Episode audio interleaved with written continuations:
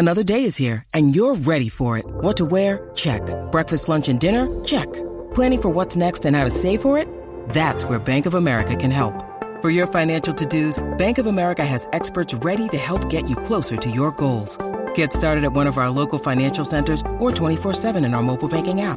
Find a location near you at bankofamerica.com slash talk to us. What would you like the power to do? Mobile banking requires downloading the app and is only available for select devices. Message and data rates may apply. Bank of America and a member FDIC. When you need mealtime inspiration, it's worth shopping Kroger, where you'll find over 30,000 mouthwatering choices that excite your inner foodie. And no matter what tasty choice you make, you'll enjoy our everyday low prices, plus extra ways to save, like digital coupons worth over $600 each week. You can also save up to $1 off per gallon at the pump with fuel points. More savings and more inspiring flavors make shopping Kroger worth it every time. Kroger, fresh for everyone. Fuel restrictions apply. The following is a Podcast One Minnesota production. For those who simply can't get enough talk about the Vikings, we present Bonus Chatter. Bonus chatter about your favorite team that's unscripted, unfiltered, and uninterrupted. This is another edition of 1500 ESPN's Purple Podcast. There, and welcome into a special edition of the Purple Podcast. We'll have a little shorter one here live from Mankato. Matthew Coller all alone. I'll be back with Judd Zulgad on Wednesday when the Mackey and Judd show returns to being live from Mankato. But I wanted to give you all a little update because the Minnesota Vikings had their first day in pads in Mankato, which, uh, if you listen to Stefon Diggs, he said today that first day in pads is huge because everybody looks good in shorts. And so, from today's practice, a few things that stuck out, I guess not just from today, but overall for the first couple of days for Mankato to me. So, I've got five observations to give you. And the first one I want to start with is at the center position, Pat Elflein. He and Nick Easton were working in and out as they have been quite a bit through OTAs and minicamp. And I get the impression that the Vikings would really like to see Pat Elflein win this job. Even though they like Nick Easton and they traded for Nick Easton once upon a time, Elflein is the guy that's being talked up a lot by Vikings people at camp. And even their director of college scouting, who talked to the media, said that Elflein has incredible toughness. We talked with Alex Boone, and he talked about how smart Pat Elflein is and how he's making some complex calls already for his age. So I think this is a player that the Vikings were really thrilled to get in the draft, and they would love to see step up, but they also want to have him take on some competition. They don't want to just give him the job, and they also liked what Nick Easton did last year. I think Easton having him as a backup makes the Vikings feel a little more secure than maybe they did last year when he was uh, getting in the NFL for the first time. But now they've seen him on tape, and he's a very smart player too. But in my mind, it's Pat Elflein's job to lose at this point. That's one. Number two, Laquon Treadwell is definitely getting his shot. He's played with the first team all the way through, including today in pads, and he's looked good. I know this is just warm ups, one on one drills, but if you get a chance to go to Mankato, what you'll see is the one on one drills between the corners and the wide receivers might be the best part of going there and, and watching because there's so much speed and athleticism and skill, and it's exciting every single time, and it's one on one in front of everyone. And Laquon Treadwell has done a good job there and in the offense versus defense portions, which he's been entirely with the first team. They're, they have not mixed in anybody else so far. It's been Stefon Diggs, Adam Thielen, and Laquon Treadwell every time they go to a three wide receiver set. And that tells me that either A, they really believe that Treadwell has taken a big step in the offseason, which I'm still skeptical, but uh, or B, they really want him to feel confident in the fact that he's got the job to lose, that they're putting him in a position to succeed and believe in himself, even though he had just one catch on three targets last year. Uh, for Michael Floyd, it makes sense that he wouldn't be taking those first team reps because he's going to sit out uh, the first four games of the year, and he also joined the team a little later. So Floyd uh, gets on the second team, he can get into the offense, he can get some playing time in preseason and be ready to go once it comes to week five. But they want Treadwell on, on that first team. And the wide receiver depth is really interesting, too, because I think there's several guys who have a really good chance at making the team, and only so many can. Uh, Jarius Wright said that everyone who thinks he's not going to make the team is an idiot which I don't think is the brightest comment to make, especially when some of the younger wide receivers have stood out over the first couple of days. Uh, Rodney Adams had a couple of nice routes and, and made some nice catches in one on ones and, in the offense versus defense portion.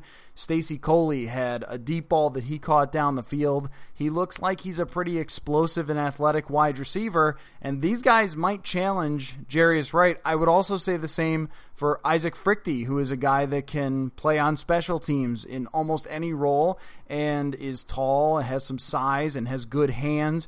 Uh, he's a former Gopher. And my pick for Mr. Mankato, by the way. I'm not sure that we went through our Mr. Mankato picks, but mine was Isaac Fruechte. He so far has not yet emerged, but I think that Jarius Wright should be concerned that uh, his roster spot might be in jeopardy because so far the depth wide receivers have looked pretty good. Uh, that was another point, so we'll move on to the fourth one uh, that I have written down for you here. Tom Johnson, I think, is going to play a lot this year. I look at what they've done on the first teams so far, and Tom Johnson is in Sharrif Floyd's spot most of the time in the nickel. I think they will work in Datone Jones at times there, but we might see Johnson go back to 2015 style where he started eight games and he played a lot more than he did in 2016 when they use Shamar Stephen a lot. Uh, but we might see a bigger role for Tom Johnson. He's 32 years old, and normally when a guy's 32, you don't talk about him for getting a bigger role. But uh, I think he's someone that Mike Zimmer really likes, but also really trusts. And these other defensive tackles that could play the three technique position next to Linval Joseph, I'm not sure that any of them have the trusts part of it. And Zimmer mentioned that Johnson is still working on, you know, the run game and and that's never going to be his strength. He's more of a pass rusher. But if you think about the league now and just how much passing has gone up over the last 10 years. I looked at this recently. It's uh, the league average was 214 yards per game. Now it's 241 from just 10 years ago. The teams are passing more, they're passing more successfully if you're a defense, you've got to be thinking if someone can rush the passer, then they're more valuable than a run stuffer in that role. So maybe we see a lot of Tom Johnson this year.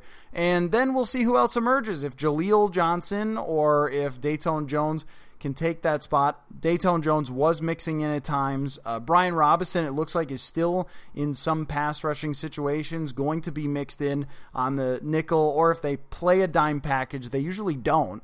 They usually play a nickel package, but maybe on third down and long, Brian Robison will mix in there. And the last thing that I had for you is the cornerback situation. A lot of questions going in what kind of competition Mackensie Alexander would face for the slot corner. It looks to me like none. Uh, Mike Zimmer had said in an interview that Alexander was going to have to win the job and compete for the job. But as far as I could tell, he isn't competing with anyone because he's taken all of the first team reps, and Anton Exum has taken uh, the second team in the slot quite a bit, and looks like to me has done a pretty good job, even though he's been a safety in the past. But those are the only two guys who have really been playing a lot of that position that would look like they're going to make the roster. And that means that Alexander, it's going to be his spot to go into the season unless we get into a few preseason games and he really struggles. That's your job to go into week one against the New Orleans Saints and then week two against the Pittsburgh Steelers.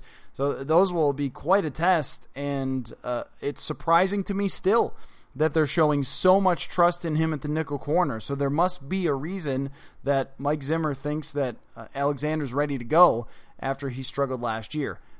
Newman and Waynes, too. Here's the other thing. I thought that Terrence Newman would be the one competing with Mackensie Alexander. But instead, Newman has been switching in and out with Trae Waynes on the first team. And that might be what we see this year. That last year, toward the end of the season, mostly when they were kind of all healthy, we saw Terrence Newman and Trae Waynes just mixing in and out, playing about half the snaps each maybe it depended on who matched up best against who, or who needed a rest, or who might be a little dinged up. But for the most part, they were playing the same spot and just in and out, in and out. And that's been how it is so far here early in camp. And we will see if that changes. But from what I've seen of Terrence Newman early here, he looks like the same Terrence Newman that we've seen as a part of the Minnesota Vikings since he got here, and looks like the same Terrence Newman that played in Cincinnati. He was running one on one with a wide receiver on a deep ball, uh, leg for leg in the exact right position. And if Newman is still as good as he was last year, which in my mind was really, really good, then the Vikings are in excellent shape with their depth because if one of the guys gets hurt, we saw this last year when Xavier Rhodes had to miss the first two games. If someone gets hurt, you still feel really confident in that situation. It's with Trae Waynes, it's just a big question of whether he takes uh, any sort of next step or if he is what he is, which would be a league average corner in my mind, and that's valuable in itself to have someone that you can rely upon, but you know every once in a while is going to get beat. Not everyone can be Xavier Rhodes, but at least you know that you have someone who can run with just about every wide receiver and come up with an interception from time to time. And so those are some of the things that I've been watching. I'll just give you a couple other quick hits that uh, I posted in, in, one of my articles. I, I'm interested to see where Taylor Heinicke and Case Keenum go. Heinicke had a rough first day in pads uh, threw an interception to Anthony Harris, and I, I don't know if he has a legitimate shot to win the backup position in in a year where you know maybe you need four games out of someone and you need to win two games. Are you going to rely on a guy who's never played before or a guy who's basically a 500 quarterback over the last few years? Keenum is far from super impressive, but if he's just good enough, that might be what the Vikings need.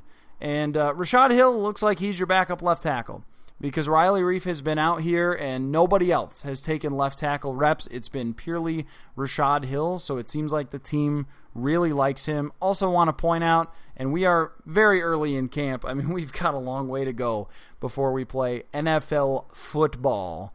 But uh, Bucky Hodges so far hasn't shown a whole lot. And it will be interesting to see if he makes adjustments as we go along and starts to make more of an impact and show off. Again, we're in day one of pads, so there's a long way to go. But uh, I guess I expected a guy of his size, athleticism, and some of the hype coming in that we would see some flashes early from him. Haven't seen those yet, but there is plenty of time uh, for all of what I just said to change and be very, very different uh, in a few weeks. So we'll be watching all of those things as we go along, and I will have reports like this one for you with things I'm thinking about with the team and are on my mind. And of course, Judd and I will be back spewing hot Vikings takes soon enough. Thanks for checking in. Live from Mankato.